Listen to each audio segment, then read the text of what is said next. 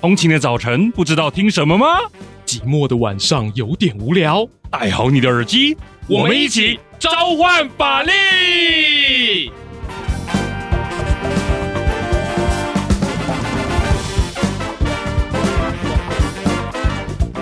大家好，欢迎回到召唤法力。我们召唤法力共有两个单元，两个星期一轮。第一个是法律周刊，帮你爬书三则热门时事，哈，帮你补充法律观点之外，还会对过去类似的历史事件温故而知新。第二个是今天要讨论的法历头版，我们帮你在重大时事中精选再精选，浓缩出非常重要的关键字，让各位不只掌握当下发生的事，还能透过好法律跟历史的爬书，了解过去，透视未来。让想要掌握资讯动态的你在通勤不知道听什么的时候，睡前发慌的时候，让我们用法律跟历史的一些小知识，好陪你度过最需要内容的时刻。今天的这个哈法律头版的录制啊，稍微特别一点点的哈，今天有 special 的 bonus 啊。是什么呢？好，我们在讨论这个议题之余，好，帮你邀请到神秘来宾。好，那这个哈大黑如我跟神秘来宾会擦出什么火花呢？以下就让我们开始今天的法力头版。本集的关键字呢是服贸协定，延续着这个服贸协定的关键字，我们衍生出标题叫做“该跟中国重启服贸协定吗？”啊，利大于弊儿还是弊大于利呢？啊，从制作的角度呢，我们来跟大家说明一下哈，做这个关键字的哈这个初衷。这是因为最近许多总统候选人都纷纷谈到服贸的东西啦，像是柯文哲呢，就在媒体的这个报道披露中呢，哈就被发现说他在内部讨论的过程当中，啊要去重启服贸协定的讨论。当然啦，服贸这个关键字呢，在台湾呢可说是超级未爆弹啊！二零一四年啊，十年之前的三月呢，哈大家上街头几十万人哈，共同来抗议服贸的签订。所以呢，二零二三年今天如果要搞这个东西哈，恐怕一定会被这个哈媒体或群众盯得满头包了。所以柯文哲先生呢，就是在受访的时候就跳出来炮轰说啊，这个是典型的抹红认知啊！哦，他在接受访问时，在另外一组场合，他又又再次强调说，哦，这个要先立两岸监督条例啊，先货贸再服贸。所以虽然他没有正面的去支持他到底喜不喜欢哦这个服贸，但他也没有正面的否认他到底哈会不会甩弃服贸不谈。所以他也确实变成一个哈有可能的选项，也不一定。那另外一方面，好像是国民党的总统参选人侯友谊先生呢，在今年六月底的时候去参访这个宫庙，接受媒体访问的时候，他也提到，两岸不但要重启对话，哈，要互相交流哦，包含两岸服贸协议等等，好，所有的合作势必要快速展开。那么侯还批评说，这个哈，当年二零一四年啊，要不是民进党跟柯文哲带着太阳花出来挡住这个服贸协议，早就哈让两岸交流好这个并不有成为这个算是一条龙这样的一个局面。所以话说回来。在三组主要的候选人当中，已经有两组哈，至少一组没有显然的反对，一组是非常的支持。许多候选人三分之二左右都已经要开始强调福茂的议题，同时，那这个福茂本身又是攸关民生、经济、国家安全哈，曾经大家挑出来这么重大反对的议题上面，那我们当然在二零二三年的今天有必要来正面直球对决了。好，那二方面呢，这个议题呢，其实跟法白创建的小秘密有一点关系，怎么说呢？法白在二零一四年的时候呢，哈，创立当时也是循着这个大家非常关心服贸议题这样的一个风向使然呐，哈。当时我们这个法白的这个全称叫做服贸科普门，就是要因应啊，在当时大家对于服贸议题呢这个众说纷纭，并没有一个但是相对哈法律讨论的角度，所以我们就创了这个哈服贸科普文。但是呢，因为太阳花学院呢，它的这个算是运作期间呢，哈，大概是一个多月的时候，那总不可能啊，创出这个循着脸书红利创出的这样的脸书粉砖，就在太阳花学运结束之后马上关掉，非常的可惜。所以我们就趁势的循着大众的需求以及自己对于法普的一个热切的期盼，哈，我们也这个顺势转型成为法律白话文，就跟着大家的脚步一起走到了今天。所以呢，服贸对我们来讲呢，哈，既是一个非常重要的议题，也在情感上呢是不可分割哈，神圣不可分割的一部分。所以呢，今天很荣幸呢，哈，来跟大家讨论这样的议题。那因为嘛，要认真讨论，总是要这个认真准备，所以我们就今天邀请了神秘来宾。刚才有提到，跟他呢一起来哈，跟大家共同分享服贸的一些哈呃基本的命题以及哈深入的讨论。那如何说明呢？哈，就让我们邀请黄哲荣先生登场。好，让我们邀请黄哲荣登场。哎，请哲荣来帮我们跟这个听众朋友自我介绍一下。各位听众，大家好，我是哲荣。那我目前是在智库担任国际经贸规则和政策的方面的研究。那业余的时候呢，我会在法律白话文发表一些国际经贸的文章。我这个哲荣非常客气哈，这个三言两语就把自己很谦虚的带过去了。但其实哲荣是我们法白非常重要的作者，因为他针对国际经贸还有这个中国议题都写了非常多犀利的分析。像之前中国禁止我们去贩卖所谓的石斑鱼跟凤梨，那如何在法律上帮我们的农民渔民来争口气？啊，其实我们的哲荣呢也写了很多哈，这个很棒的分析，大家有空可以去我们法白网站去爬一爬、搜一搜。那话说回来，今天要来谈服贸，可是呢哈，相信有许多朋友呢，他其实没有经历过这个三一八学运这一段期间哈，在当时呢，二零一四年哈三月多的时候，媒体可说是每天铺天盖地轰炸啊，很多资讯服贸的讨论哈非常多。那现在二零二三呢哈，大家可能淹没在其他的一些呃诸多的议题当中，完全不知道服贸议题要怎么去往下思考。所以今天就让我们从比较入门的东西开始谈起。然后先请问泽荣的部分是，大家都在炒服贸，很多总统候选人也都在炒服贸，相信有一天如果当上，也会赶快来签订。那什么是服贸协定？我们到底要签什么？我们现在在谈的这个服贸协定，它其实的全称是说海峡两岸服务贸易协议。那因为国家跟国家之间在进行服务贸易的时候，国家为了保护它国内的服务业。它可能会去设定许多的障碍。那我们和中国去签订这个服贸协议呢？它就是为了要促进两岸的服务贸易自由化和便利化。好，你刚刚提到一个很重要的关键字哈，自由。尤其前面会谈到障碍。那中国对台湾之前设下什么样的贸易障碍，以至于我们要去签这个协议？啊，这障碍可以说非常多啊。那比如说，我禁止你过来我这边投资，或者是说我禁止你的人员过来我这边就业。这些都是服务业的障碍。好，所以如果我们透过这个协议去签订啊，把这些障碍都拔除了哈，让我们过去做生意会比较顺，这都可以想象。那接下来还有几个比较入门的呃讨论，就是服务贸易协议嘛。那我们到底开放什么服务业过来，或者是呃他们到底开放我们什么服务业过去？可以让这个哲荣为大家来说明看看吗？啊，举例来说好了啊，就是台湾当时对中国开放的服务业有，就是像电脑啊。观光啊，医疗啊，或者是零售批发，其实原则上呢，涵盖了所有的服务产业。对，所以我们服务业的想象不只是这个去街边买手摇杯哈，或去 Seven 去请他们协助我们影印，它包含了很多这个旅游业哈，如何提供这个旅游的服务，又或是金融业哈，如果在那边提供开户存款，或者是其他这个购买股票等等，这些都是广义的服务业。没有错，没有错。好，所以这个签订服贸协定呢，哈，看起来就是哈，大致上哈，如果我们先不管跟中国的话。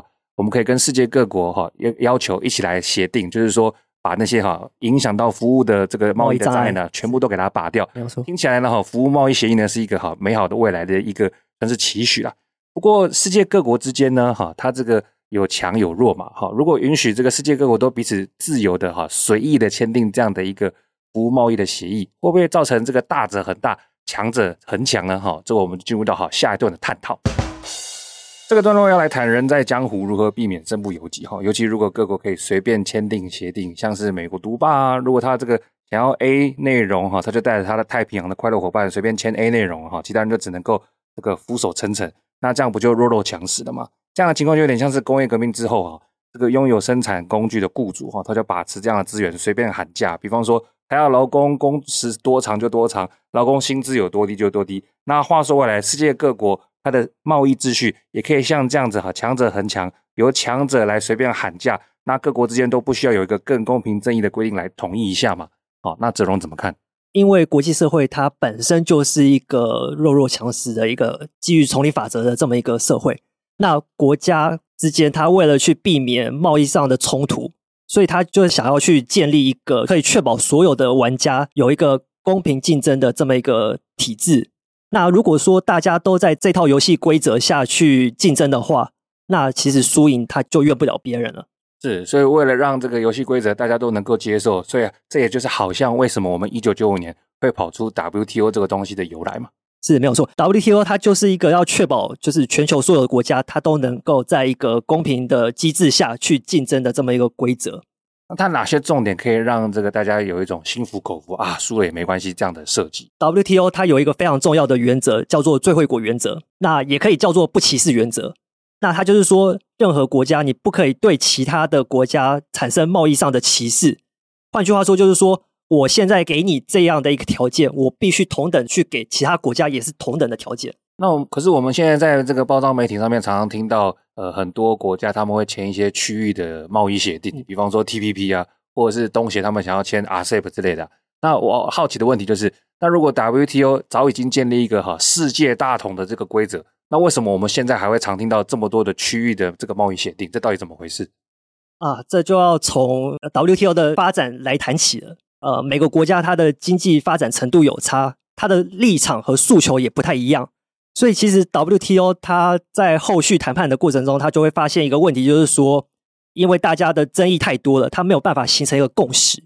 那没有共识的话，谈判就无法继续进行下去。那谈判无法继续进行下去的话，它其实就会影响到贸易的自由化。所以 WTO 协定呢，它其实就有留一道后门，也就是所谓的我去承认区域性的。组织的存在，那各国呢，他们也就基于这样的一个规则呢，就是可以去做自由的贸易上的谈判。那这也就是我们常说的 FTA。所以讲白话的话，就是说，如果 WTA 嘛，它无法 hold 住这个世界各国这么多的国家，所以它只好睁一只眼闭一只眼，让这个好不同区域的国家自己来玩哈，关起门来玩一些小游戏。这个比喻是不是可以像是哈，如果让 WTO 所有人他们都是会员，他们参加一个叫做 WTO 俱乐部？但是呢，哈，每个会员他不见得都有这个共同的利害关系，所以他们就开放，就是说部分的会员他们可以自己开包厢，在包厢里面自己玩自己的，可以这样来比喻吗？没有错，没有错，是这样子的。是，所以那 WTO 他一开始想要来玩一个就是世界大同的理想，但后来还是输给了现实。那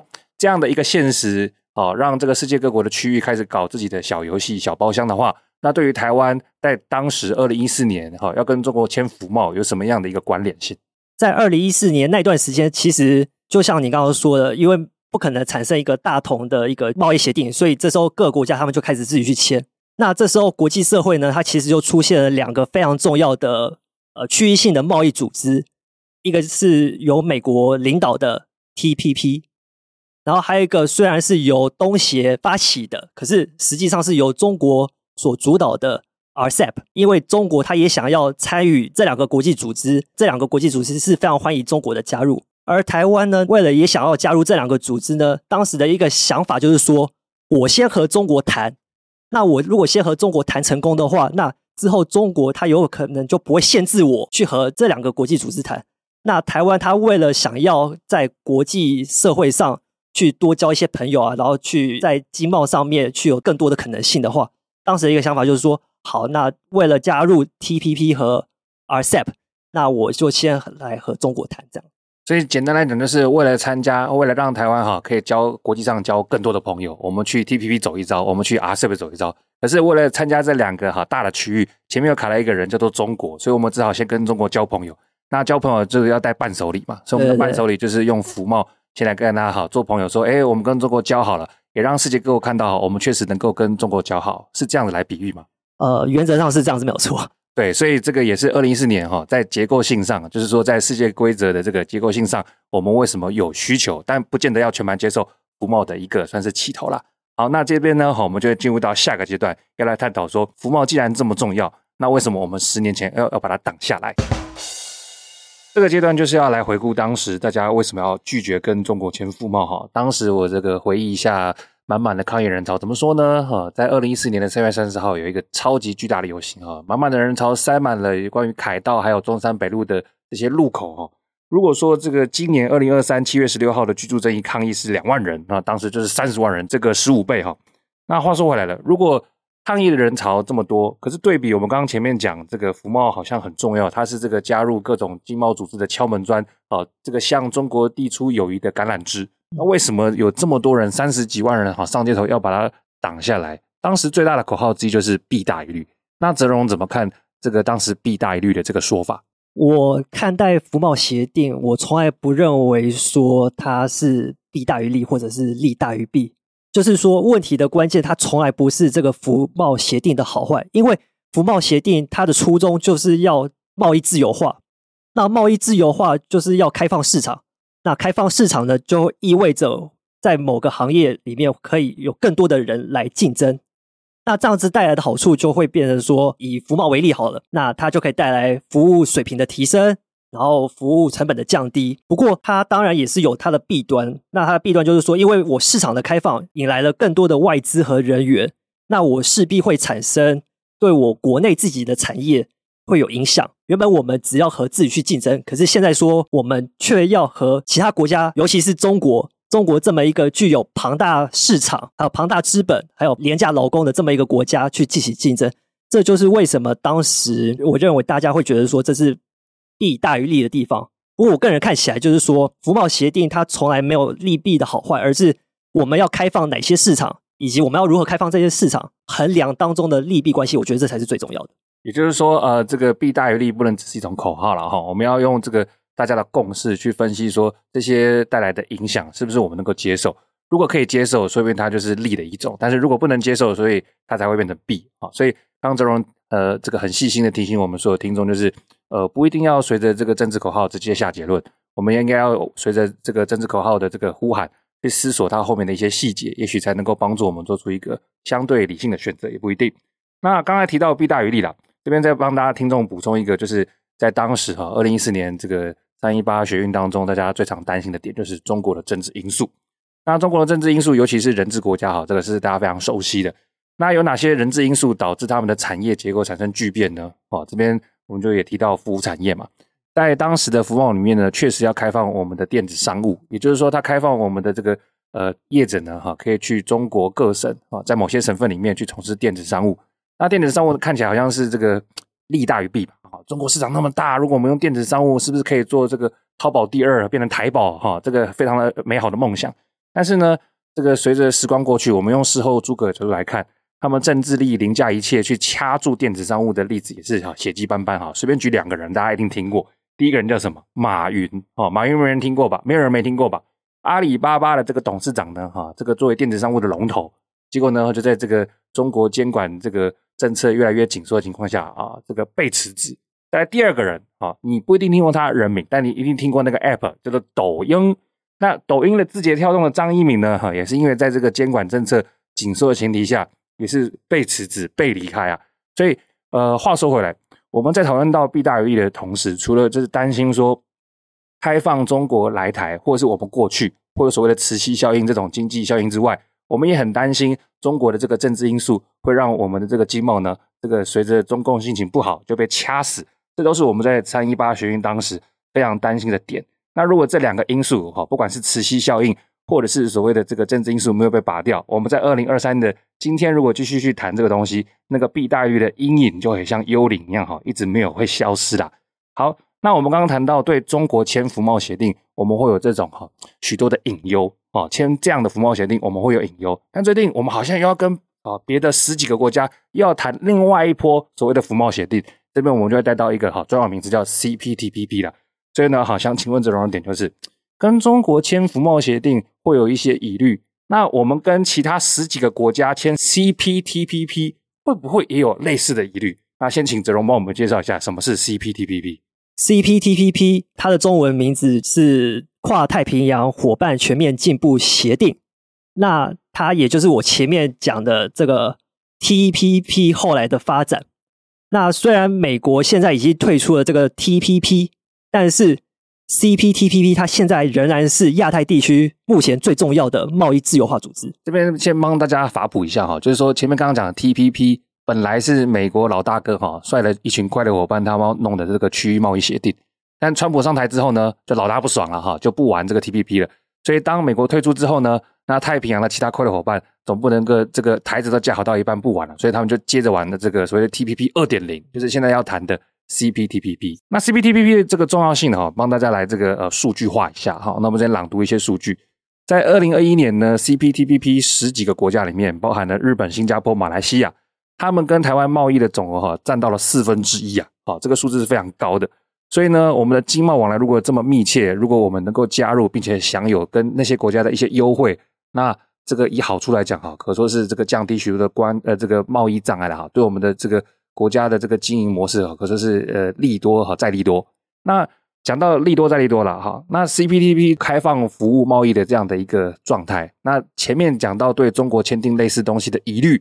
会不会一样也跑到 CPTPP 上面来？这种怎么看？完全会哦，就是说，我们过去十年以来，我们在讨论服贸协定对台湾的影响。其实未来我们在和 CPTPP 的成员国在讨论这个贸易市场的开放，我们也会面临同样的问题哦。那特别是因为台湾有超过百分之九十九的企业，它是处于中小企业，加入 CPTPP，其实对这些中小企业它的影响也是非常非常的大。但是有一个区别就是说。因为 CPTPP 它有非常多的成员国，所以我们可以把我们的服务市场扩展到这些这么多的国家。我们可以避免不要去依赖单一的国家，也就是中国。这样可以达成一个分散风险的作用。问题最关键的原因就是说，为什么要反服贸？还是在于说，因为服贸的签署国是中国。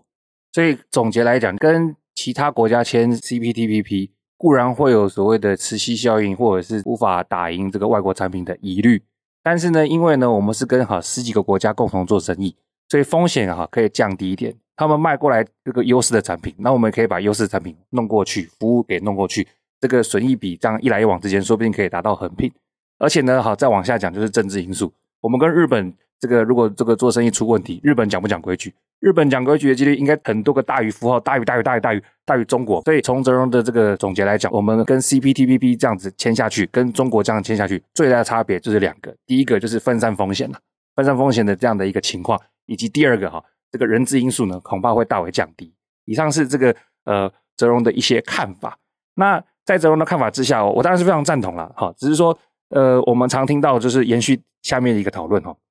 如果要反服贸，跟中国签服贸协议这个东西，那有些人就会讲说：好了，你反服贸，我支持你了哈。那你有没有种？你敢不敢啊？把这个 ECFA 也给弄掉？所以我们常听到的是反服贸不要打假球，要反呢就把哈全部的东西都给干掉，包含连其他的这个 ECFA 也干掉。所以这边就要帮听众朋友来这个询问这种一下了。反服贸是一回事，那为什么反服贸的同时还要去带到所谓的 ECFA 讨论？这两者之间到底有什么关联？来帮大家法普一下。我觉得这里当中有一个。最大问题就是说，可能很多人不清楚服贸跟 ECFA 之间的关系是什么。那 ECFA 它其实是两岸经济合作的架构协议，它是一个非常大的一个经济合作框架，当中的内容有货物贸易、服务贸易，还有其他经济方面的合作。这边先帮大家好这个发布一下哈，各位听众一定很清楚，就是台湾跟中国我们之间的那个贸易往来呢哈，它是其实本来是混沌不明的，所以在这个要跨出第一步的时候，总是要先把一些东西先讲好。就好比我们一群人要出去旅游，你要先把去哪边先讲好，所以我们之后要做什么货品的这个往来跟服务的往来，我们怎么把一些东西先讲好。这先讲好的东西的白纸黑字就是 ECFA。对，没有错。最大的争议点就是说，我们是对服务贸易有疑虑，可是我们不能因为我们仅仅对服务贸易有疑虑，而要去终止其他方面的经济合作。如果我们说要跟中国有一些更进一步的往来，那 ECFA 如果是白纸黑字。那这个白纸黑字就是 ECFA 嘛，它有哪些大的重点？那就像我刚刚讲的，其实 ECFA 最重要的就是三个内容：货物贸易、服务贸易，还有其他经济方面的合作。那其他经济方面的合作呢，就可能像是海关上的合作、电子商务、金融合作，还有智慧财产权方面的合作等等等。对，所以透过 ECFA 的签订，我们就会有一个算是心理准备，就是说，好了，我们先跟这个哈中国呢有 ECFA 的这样的一个算是初步的概念。如果用一般台湾在国内的商业合作，就是有点像备忘录的感觉，没有错，有点像是备忘录。其实还有另外一个方面，为什么就是说反服贸不需要先停止 ECFA？我们在国际法当中有一个非常非常基本的原则，叫做条约必须遵守的原则。也就是说，我一个国家现在一旦签订了某个国际条约，我在享受这个条约赋予的权利的同时呢，我也必须要去遵守这个条约的义务。而我们当时已经签下了 ECFA，它当中的第十六条的终止条款，它其实就有规定说，我们和中国的其中一方想要去终止这个协议的话，我们应该要先进行书面上的通知，我们要去通知另一方说，我们现在要终止这个协议，然后我们两方要开始来协商。那如果协商不能够达成一致的话，那可能就是说，经历过一段时间后，这个协议就自动终止。简单来说，就是说，如果现在台湾或者是中国任意一方想要停止 ECFA，那我们就先必须要经过协商才可以，而不是说我们想要停止或者是他们想要停止就可以去停的。好，那问一个比较尖锐的问题，要请这个泽荣做好准备哦。我们固然有这个终止条款，也可以开启所谓的协商。那、啊、你觉得，我们如果在反服贸的前提下来讨论，你觉得是不是进一步有需求或有必要要把 ECFA 来终止掉？有没有必要开启这个终止协商程序？我觉得是没有必要去终止 ECFA 了。毕竟中国的市场，一般国家是不会想要去放弃它。呃，ECFA 它其实不只为台湾带来了部分的利益，它其实也对中国是有好处的。对，所以我相信，其实中国他们也没有想要停掉 ECFA 的意愿。等于说，ECFA 作为某种交流上面的一个前提。对，其实在这个前提里面，这个它不管是对中国也好，或对台湾也好，都有一些。商业的互相往来的一些哈这个让利，那这个让利如果我们现在一口气把它抽掉，其实也有可能对台湾既有产业产生某种程度的冲击。对，所以我们也不一定在反服贸的前提下，就要这个完全抽根，让我们对中国的这个往来呢，哈，相关的让利呢，也一起全部这个拔掉。这边的这个比喻就好像是有一种这个我们法律系常讲俗谚哈，这叫法宴，就是我们在把热水倒掉的时候呢，就把小孩子一起倒掉了啊，这是一个西方的这个法宴。那如果我们把这个比喻倒回来看，就是说，如果我们不喜欢浮帽，它好像就是一个倒热水的动作。可是有必要把这个浮帽的这个往上一个层次的这样的一个备忘录，像是 ECFA 的东西，把里面的一些好处也一一并倒掉，产生对既有产业的冲击，这个也许是我们要去折中的。所以总的来讲，我们在讨论很多国际经贸议题的时候，不只是讨论到这个呃国家安全或者是这个经济产业效应的负面问题，我们也要同时考虑到啊既有产业的一些利益，这些东西都要综合考量。所以我们常说，哦，在现代社会作为一个公民实在是非常累啊，因为我们要考量到的 因素非常多，不能够就是像这个一些政治人物在台上喊一喊一些情绪性的口号，就把议题带过去了哈，是很难的哈。但是正因为这个很难哈，所以我们每做一个决定就需要多一点讨论，像大家愿意花时间听节目来一起来做。分享，我觉得都是非常感谢的。所以话说回来，既然 ECFA 不该拿掉，我们刚才有一些这个好算是简单的讨论。那接下来的一个问题呢，也想请教哲荣哦。ECFA 有一些既有的好处，不要拿掉，但是它会像某些政治人物那样讲的，它是有这么神奇的功用吗？像国民党总统参选人侯友宜哦，就常批评，就是说民进党一边享受 ECFA 带来的利益，一边反服贸，是自己打自己脸。啊，听起来就是把 ECFA 啊讲得很神，两岸经贸的定海神针。你觉得 ECFA 的效应有像一般一些政治人物他们谈的这么神奇吗？个人是觉得并没有那么神奇哦。ECFA 它和其他的国际协定一样啊，当一个国家它对你是具有侵略意图的时候，其实再多的协定啊，包括他们现在也在谈的和平协定，它其实不可能为两岸。带来长久稳定的力量。我透过签订 ECFA 或者是其他协定，说不定可以带来一时的稳定。可是，我觉得那终究只是双方他们可能在为了某些意图在争取一些准备的时间而已。是，所以话说回来，ECFA 固然对我是说中国对台湾有一些让利的动作，但不代表说他们这个愿意试出更多经济上的好处，也不一定愿意放下哈这么多颗瞄准我们的飞弹。所以呢，ECFA 它的效应呢，哈，我们还是要从每个条款里面去做细项的观察。透过以上的讨论，我们在这个 part 哈，可以总结一下简单的东西。因为这节资讯量稍微大一点，我们要讨论的点就是第一个，当时反服贸谈的弊大于利是什么呢？哈，这边简单讲有两个，第一个就是担心它的磁吸效应，哈，因为担心说这个台湾人吸进嘛，那台湾产业就马上萎缩，这是一个疑虑，而且再加上。这个中国有所谓的这个国家资本主义，他们什么好都不一定是回归的市场法则，都是由国家哈倾尽所有的资本哈，这个直接来压垮台湾的这个相对弱小的产业不一定。再来呢，除了磁吸效应跟这个国家资本主义之外呢，还有所谓的政治因素哈。中国拿着飞弹对着我们哈，随时要把我们的这个去工作的台商哈，用这个掐死的方式把它灭亡灭团也不一定。所以这都是我们当时去担忧这个服贸跟中国签服贸协议哈最大的两个疑虑了。那同样疑虑可不可以把它好这个用在所谓的 CPTPP 呢？现在有十几个国家在玩区域的贸易协定嘛，台湾要不要印嘛？要不要当玩家嘛？那当然了，如同哲荣所分析的，只要是这个哈区域贸易协定，就会有让的问题嘛，就是 give and take 嘛，你一定会有这个得到的东西，也会有失去的东西。那我们就是要继续去衡量说，会不会有这么多疑虑产生？我们一样也是要去顾虑到这些东西，只不过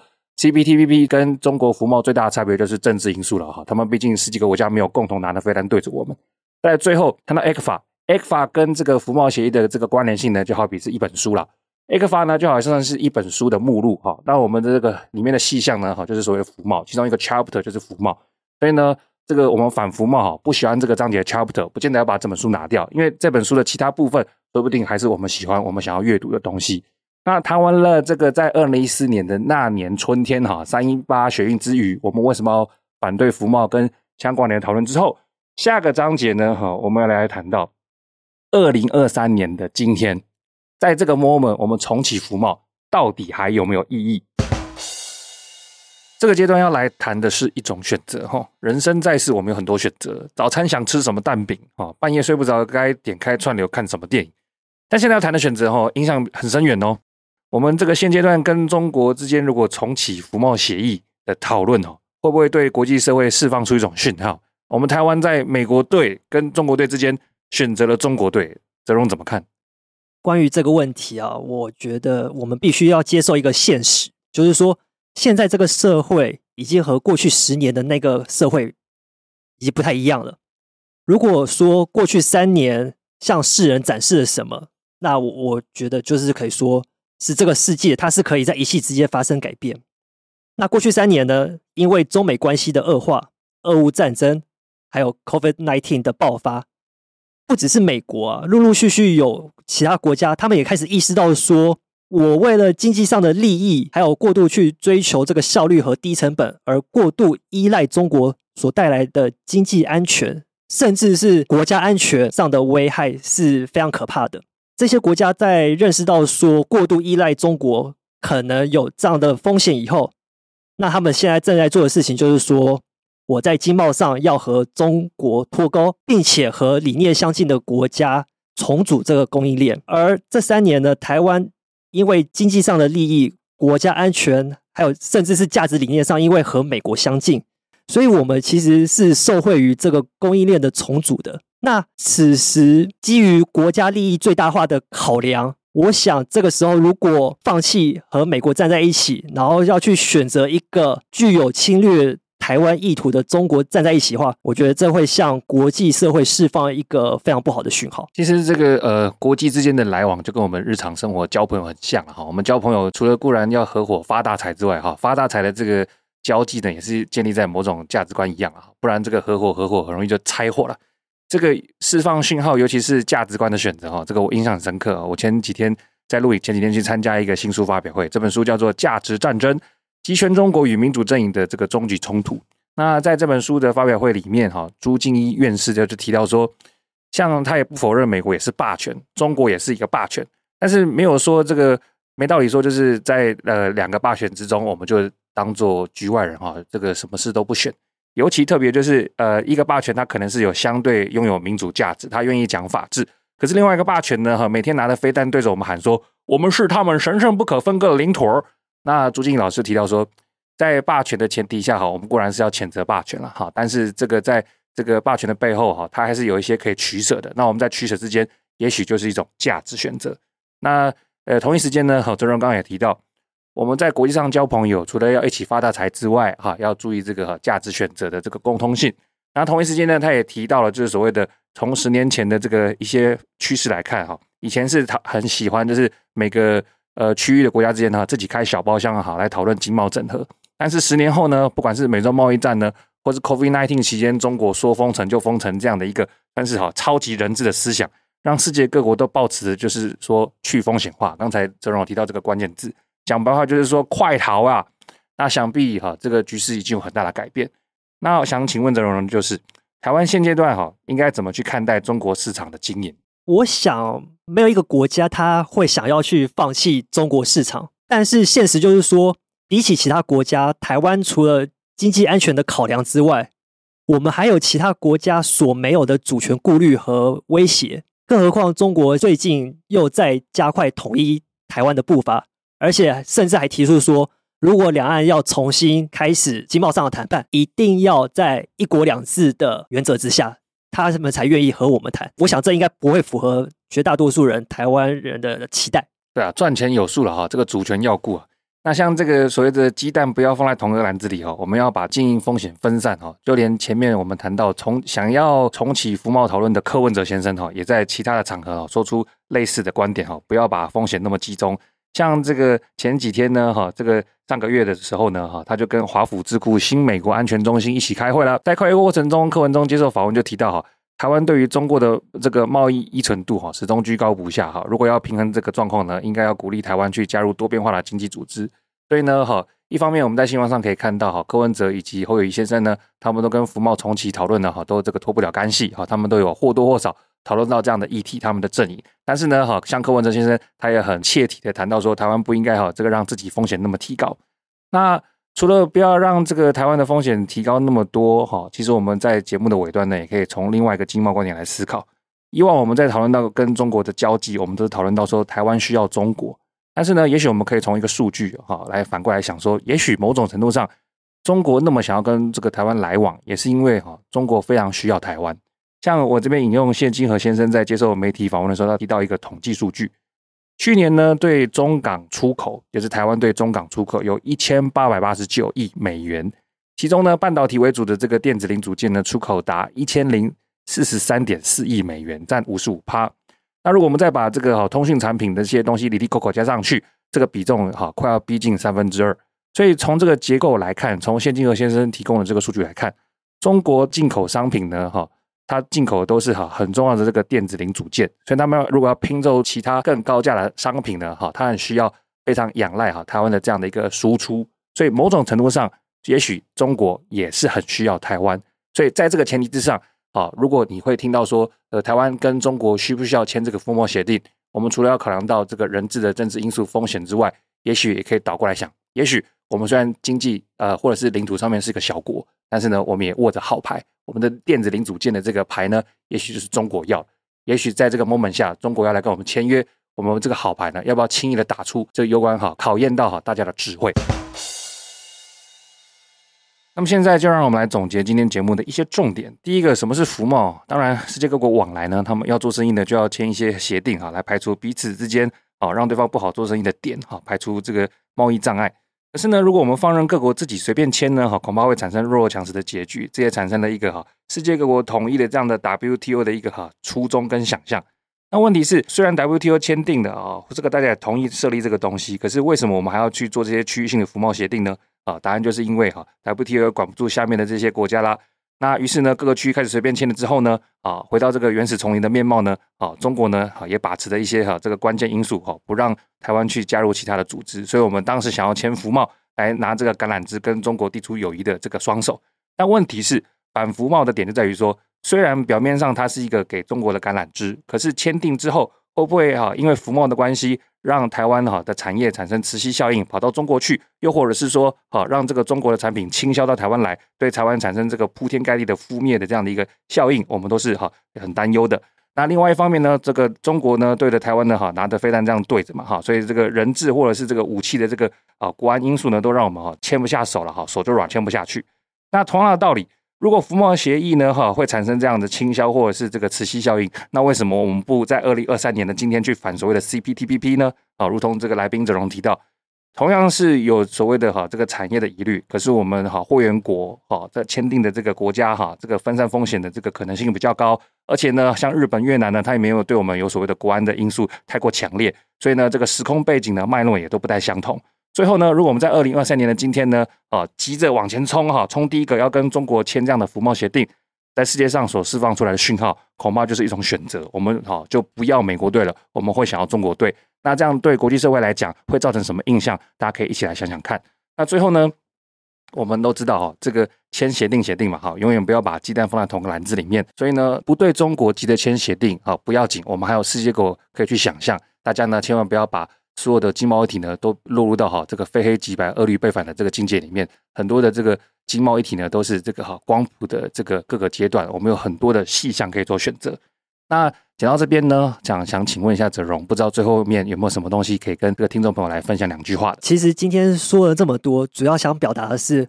服贸协定它本身不是一个什么可怕的洪水猛兽，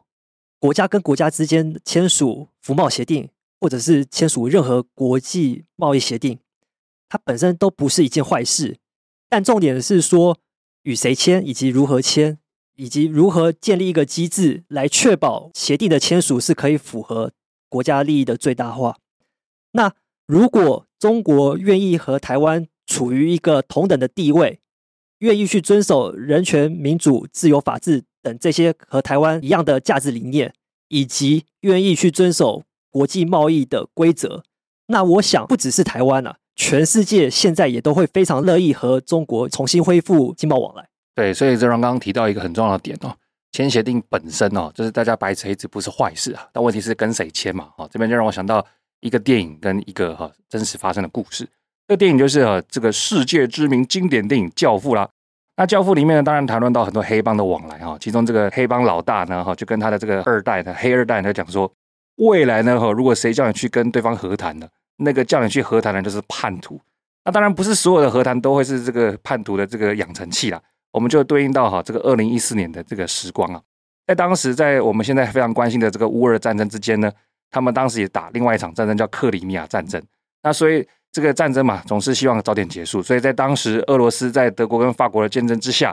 他们就在哈白俄罗斯的首都明斯克呢，啊，跟乌克兰等其他的势力代表呢，哈签署了这个停火协议。这份协议里面呢，哈也放了很多大家不会反对的内容啊，比方说要停火，要共同来促进社会跟经济的繁荣发展啊。那看完或者是听完前面的故事，我们可以了然于心啊。二零一四的故事到现在有没有答案？有啊。听完前面的故事，我们都知道这个协议都只是一张白纸上面写的草草了事的几个黑字啊。你看现在二零二三年今年的乌克兰是什么情况？所以这样的一个故事对应到台湾哈，我们还是要小心哈。协议归协议。战争归战争，我们还是要看这个协议跟谁签呐？啊，看看现在乌克兰的情况，那张协议哦，根本就无法阻挡俄罗斯的飞弹或坦克哦这样的轰炸或者是碾压他们的家园哦。这事实上，这已经好证明了刚才哲荣讲的很重要的观点：协定归协定啊，啊，对象归对象，这个跟中国签什么协定都可以，但是我们要小心哦，否则最后我们自己的下场是什么哦，真的很难讲。那谢谢今天泽荣到我们的录音现场，谢谢。好，那我们的这个节目就到这边尾声啊，我是主持人大黑，法力头版，我们下次见。